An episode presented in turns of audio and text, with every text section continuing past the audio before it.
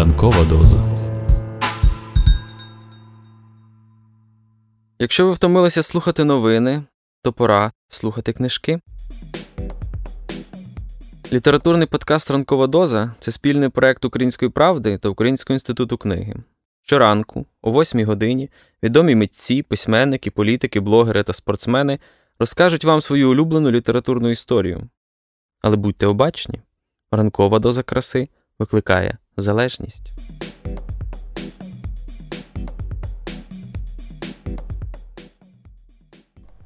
Ця книжка подія в історії, либонь, всієї європейської цивілізації.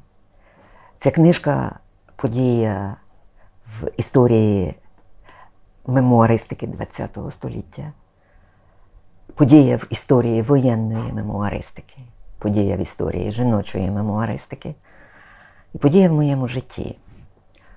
Тому що вперше я прочитала її в англійському перекладі в Берліні 2006 року, коли приїхала туди презентувати німецький переклад польових досліджень з українського сексу.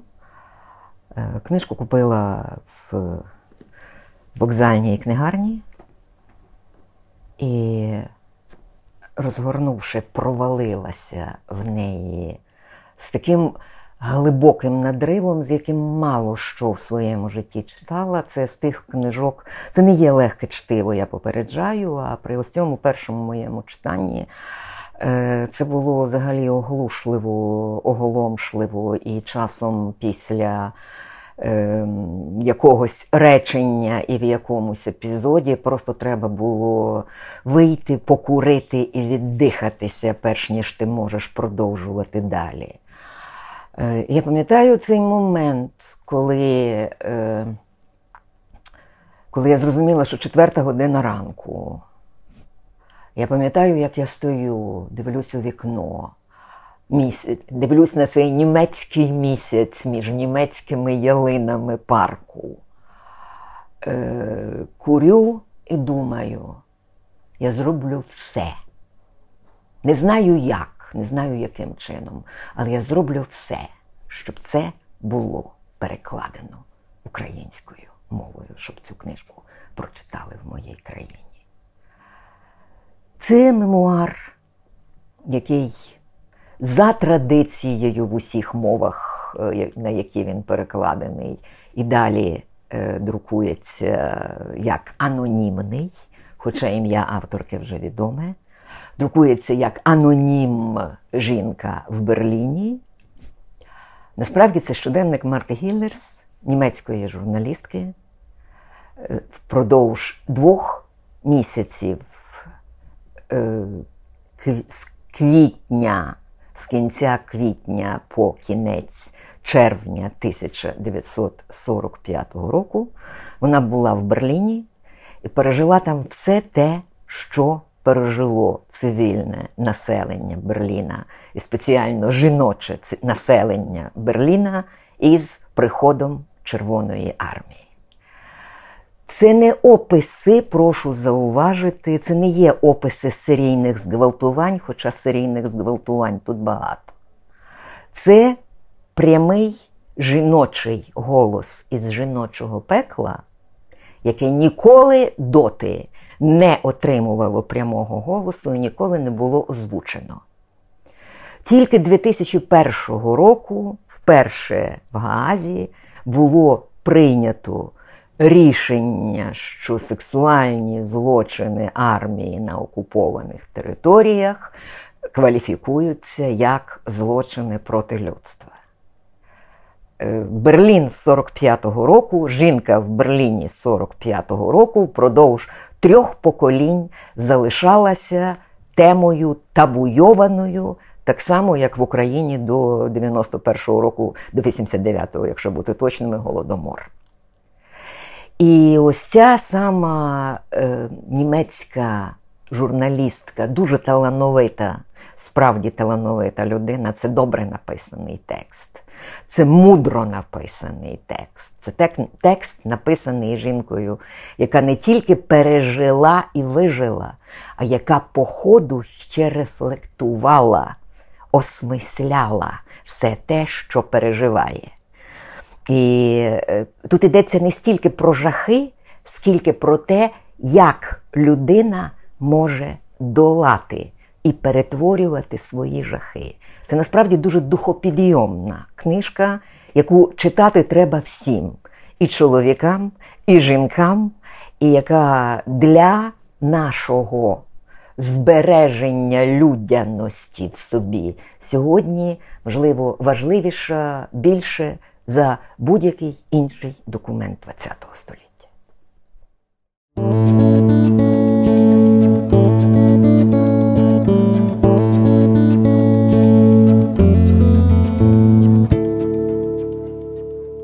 Анонім Жінка в Берліні.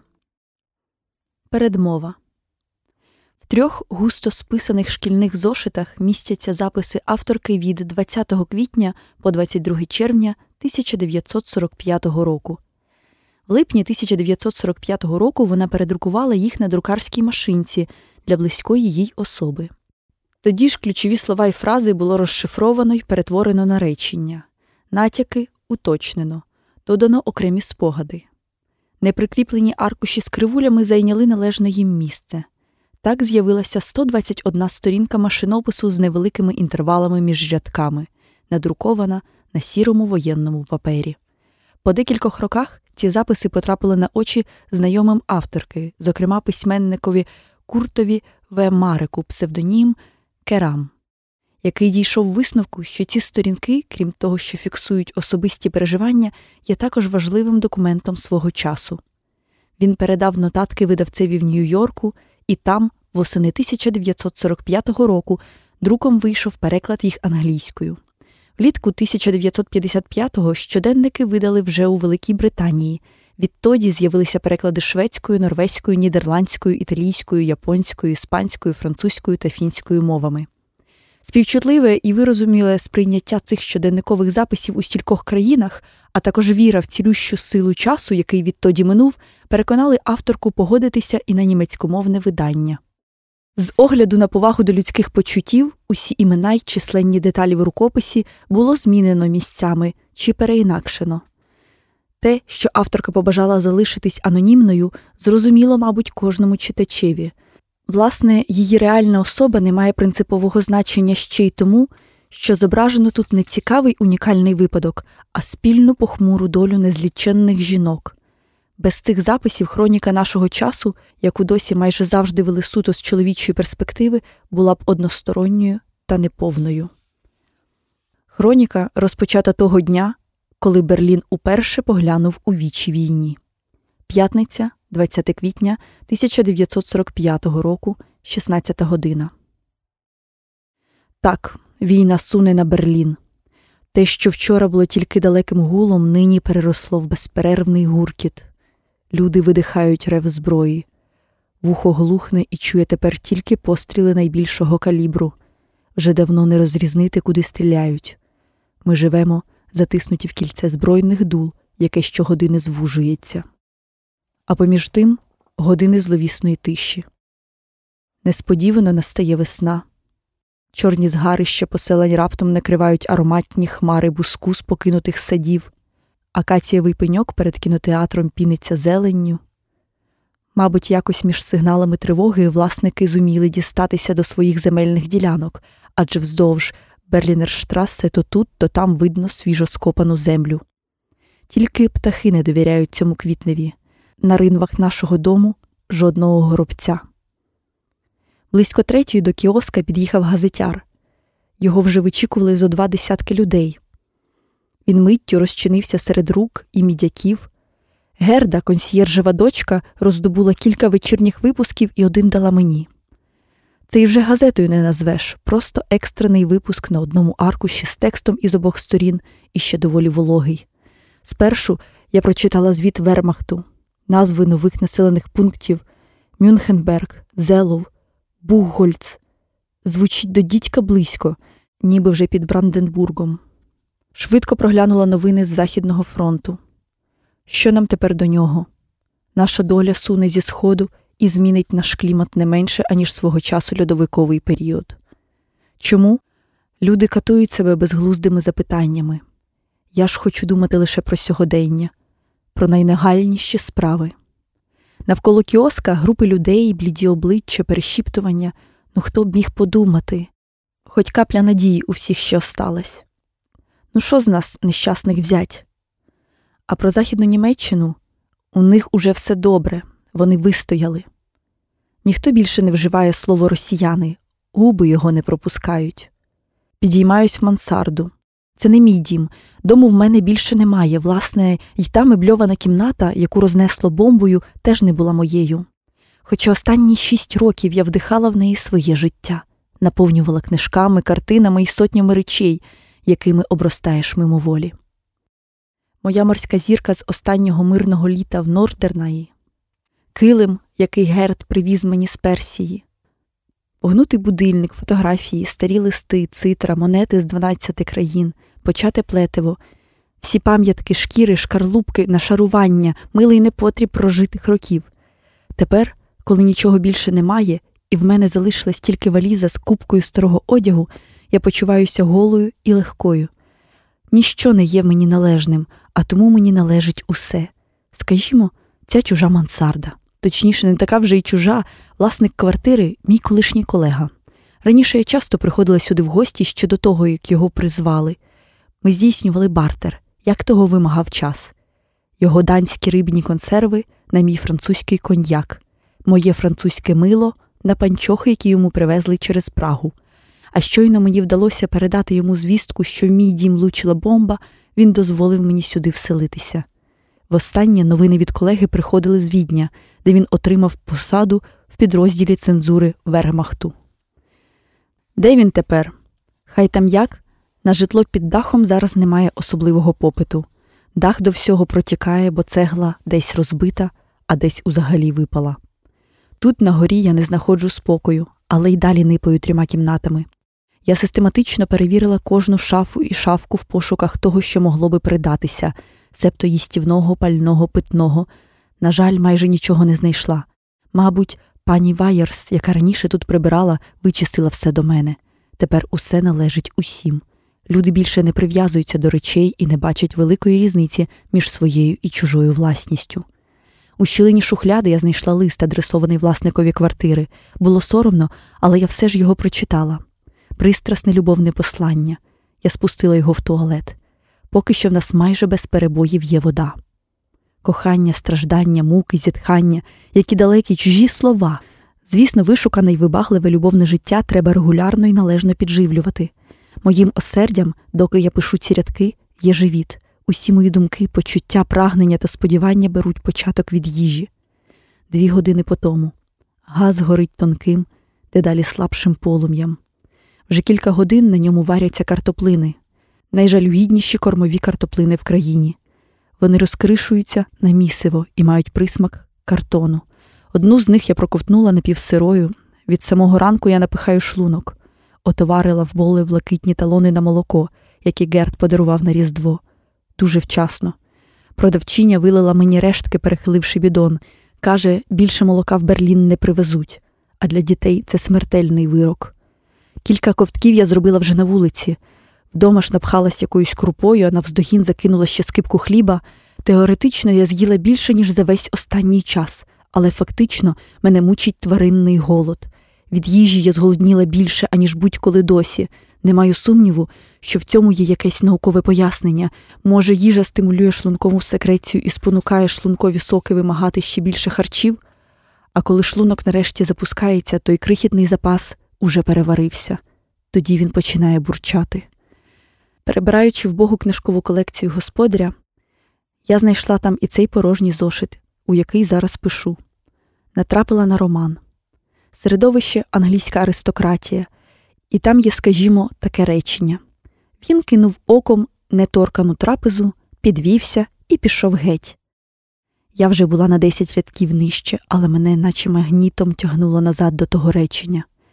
Я перечитала його добрих разів десять і впіймала себе на тому, що шкрябаю при цьому літери нігтями, так, ніби можу буквально видряпати ту неторкнуту трапезу, вище містився її детальний опис із нещасної книжки, ознака божевілля, початок легкого голодного марення. Шкода, що не можу перечитати про це в романі Голод Гамсунга. Навіть якби мою кімнату не рознесло бомбою, книжки в мене більше немає. Понад два роки тому хтось витягнув її в метро сумки для закупів. Вона була загорнута у повстяну палітурку. Злодій, мабуть, вирішив, що це папка з харчовими талонами. Бідака. Як же він, мабуть, засмутився. Та ця історія сподобалася б Гамсунгу. Зранку в пекарні ділилися плітками. Коли вони прийдуть, то позабирають із домів усе їстівне. Нам не залишать нічого. Вони домовились, що німці голодуватимуть два місяці. В Селезії люди вже блукають лісами і викопують корінці, діти мруть. Старі жируть траву, як худоба. Ось вам і Вокс Популі. Насправді ж нічого не відомо. На сходи вже ніхто не кладе газету Фелькішер Беобахтер. Пані Вайерс більше не приходить, щоб за сніданком зачитати мені заголовки про зґвалтування. Зґвалтували 70-літню жінку, над черницею поглумилися 24 рази. А хто рахував? Ось які заголовки. Чи мають вони спонукати до якихось дій берлінських чоловіків, чи, може, здатні захистити й убезпечити нас, жінок? Просто смішно. Насправді, вони лише спонукають тисячі й тисячі безпомічних жінок і дітей тікати магістралями на захід, де вони найімовірніше загинуть від голоду або ж авіаобстрілів. Під час читання очі пані Вайрес округлювалися і зблискували. Щось у ній пробуджувало насолоду від цього жаху. Або ж її несвідоме раділо, що це сталося не з нею, бо насправді їй таки було страшно, і вона дуже хотіла втекти. Від позавчора я її не бачила. Чотири дні тому стихло наше радіо. Знову переконуєшся, якими ненадійними є дарунки цивілізації. Самі по собі вони не становлять цінності, лише за умови, що зможеш їх підключити. Хліб абсолютний, вугілля абсолютне, і золото є золотом, хай то в Римі, Перу чи Бреслау. Натомість радіо, газова плита, центральне опалення, електропічка всі ці великі дари модерної епохи, безглуздий баласт, якщо немає електрики. Зараз ми крокуємо в минулі століття, мешканці печер. П'ятниця, близько 19-ї. Проїхалося востаннє в трамваї у напрямку ратуші, гуркіт і рев, нескінченний грім зброї. Жадібно на цьому тлі звучали вигуки кондукторки, поглядом я всотувала обличчя людей навколо. По них видно те, про що ніхто не скаже. Ми стали народом німих. Хіба що в надійних підвалах люди ще розмовляють між собою. Коли я зможу знову проїхатися трамваєм? Чи зможу бодай колись? У газеті сказано, що від завтра проїзні першого і другого ступенів, якими нас діймали останні кілька тижнів, більше не діятимуть. Тобто тільки власники червоної картки третього ступеня матимуть право на проїзд у транспорті. Іншими словами, десь одна особа з чотирьохсот. Читай ніхто. Кінець. Холодний вечір, сухі крани. Мої картоплини все ще варяться на крихітному газовому полум'ї. Я понишпорила і наповнила торбинки горохом, перловою крупою, борошном і кавозамінником, а потім склала все це в коробку. Ще один пакунок, який треба знести в підвал. Тоді ще раз усе розпакувала і раптом згадала, що забула сіль. Без солі тіло не витримає принаймні довший час, а нам треба налаштуватися на довге підвальне існування. П'ятниця, 23. В підвалі при гасовій лампі, зошит на колінах, близько 22-ї, одна за одною впали три чи чотири бомби. Відразу завила сирена. Тобто вона тепер на ручному керуванні. Світла немає. Прокрадалися вниз у непівтемряві, як і щоразу від вівторка. Рухалися наосліп, спотикалися, десь гуде динамо машина, відкидаючи величезні тіні на стіну сходової клітки. Вітер дме крізь розбиті шиби і грюкає віконними ролетами, які більше ніхто не впускає, бо навіщо? Шаркання ніг, валізи чіпляються об інші предмети. Луц Леман кричить Мамо! Вхід із вулиці через бічні двері, тоді сходами донизу через коридор, квадратний двір із зорями вгорі й осиним дзищанням літаків над головами. Тоді ще одні сходи донизу, ще якісь двері, коридори, і от нарешті, за важчезними, десь під центнер вагою залізними дверима, підбитими гумовими ущільнювачами, які ми зачиняємо на два важелі, наш підвал. Його офіційна назва бомбосховище. Ми ж називаємо його ямою, підземеллям, катакомбами страху, братською могилою. Стелю підпирає ліс вогких стовбурів, лишень обчищених від кори. Навіть у цьому затхлому повітрі вони ширять смолистий аромат. Старий Шміт щовечора заводить мову про статичні розрахунки, згідно з якими наш стовбуровий ліс має витримати навіть коли завалиться весь дім. Себто, якщо маси уламків падатимуть під певним кутом, належно розподіливши вагу. Власника дому, який би знав це напевно, немає. Він утік у Бад Емс і вже став американцем. Хай там як підвальна громада впевнена, що їхня яма одна з найнадійніших. Не існує нічого моторошнішого, аніж незнайомий підвал. Я приходжу сюди вже три місяці, але й досі почуваюся тут чужинкою. В кожному підвалі є свої забобони й дивацтва. В попередньому люди були зациклені на воді для гасіння можливих пожеж. Всюди ми натикались на якісь бідони, відра, каструлі, діжки з каламутною рідиною, але дім усе одно вигорів, як смолоскип. Від усієї цієї каламутної гноївки користі виявилось не більше, аніж від одного плювка. А пані Вайерс розповіла, що в їхньому підвалі переймалися станом легенів. Щойно впаде перша бомба, всі нагинаються вперед і роблять неглибокі вдихи й видихи, а руки при цьому притискають до тіла, бо хтось їм сказав, що це вберігає легені від розриву. В нашому ж підвалі стінний забобон. Всі сидять спинами, впершись у зовнішню стіну, порожньо тільки під самим вентиляційним люком. Коли бомба падає, додається хустинковий забобон. Усі намотують на роти й носи уже приготовані хустинки і зав'язують їх на подилицях. Такого я ще не бачила в жодному іншому підвалі. Не знаю, від чого захищає така шматинка, але якщо їм від того краще. В усьому решта це звичайний підвальний люд на звичайних підвальних сидіннях, серед яких трапляється що завгодно, від кухонних стільців до оббитих парчею крісел. Самі ж люди суміш середніх і малих буржуа з пролетарськими домішками. Я роззираюся і записую. Перша дружина пекаря, дві тлусті червоні щоки над смушевим коміром, вдова аптекаря, яка закінчила курси санітарок і разом з іншими жінками часом розкладає карти на двох сунутих докупи стільцях. Пані Лемон, чоловік пропав на сході, і тепер вона подушка для своїх двох, сплячого немовляти на руці із чотирирічного луца, який спить у неї на колінах, а довгі шнурівки його черевиків при цьому баламкаються. Юнак у сірих штанях та окулярах в роговій оправі, що при уважнішому розгляді виявляється молодою жінкою, три підстаркуваті сестри кравчині, що присіли навпочепки і разом нагадують такий собі чорний пудинг, дівчина втікачка з Кеннісберга, східної Прусії, в якомусь лахмітті, також Шміт, жертва бомбардування, котрого скерували сюди, оптовий торговець шторами без штор, ласий до балачок, попри поважний вік. Подружжя книгарів, що кілька років прожили в Парижі і нерідко впівголоса перемовляються французькою. Щойно я слухала, як сорокарічна пані з Алесгорфа, яка втратила дім і тепер знайшла прихисток тут, у домі своєї матері, розповідала про пережите бомбардування. Фугасна бомба розірвалася в саду її сусіда, перетворивши її хату плід заощаджень на купу трісок. Її ж угодована свиня під час вибуху підлетіла аж до кроків. Після того з неї вже нічим було поживитися. Сусідське подружжя теж віддало Богові душу. Поміж уламків дому та в садовій грязюці шукали їх обох, точніше те, що від них лишилося, а от похорон був пристойним. Чоловічий хор кравецької гільдії співав під час церемонії. Втім, скінчилося все хаосом.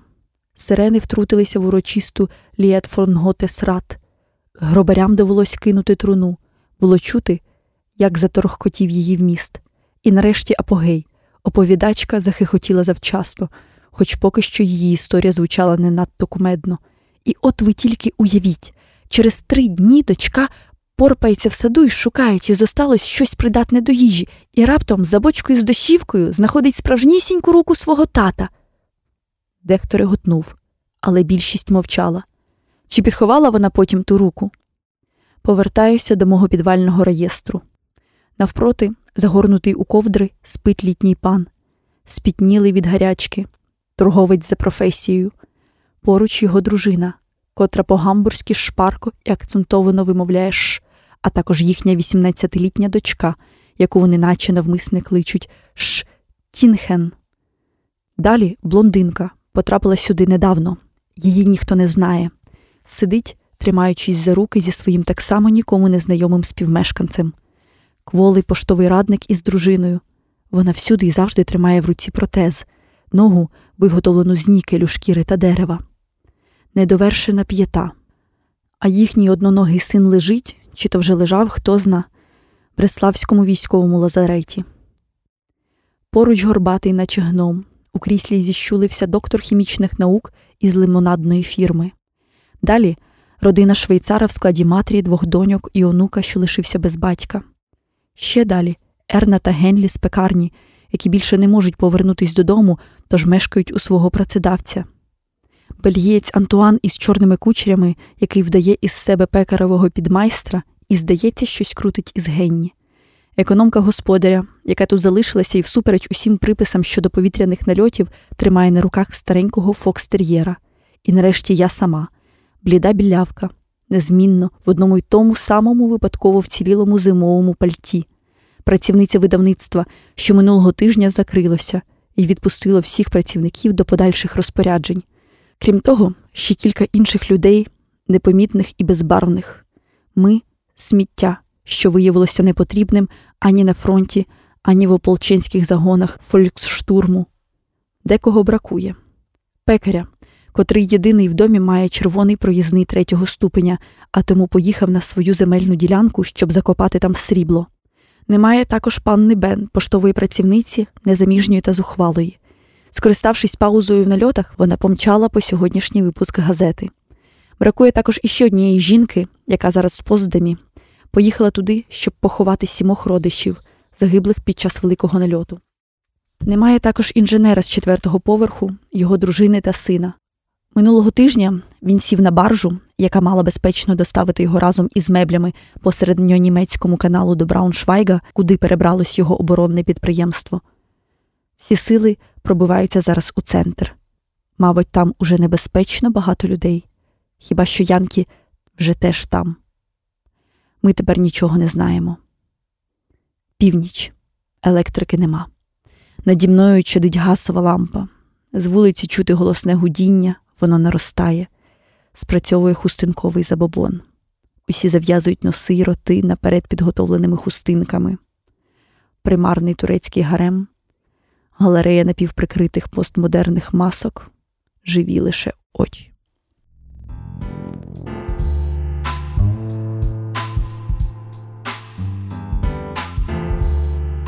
Літературний подкаст Ранкова доза це спільний проект Української правди та Українського інституту книги.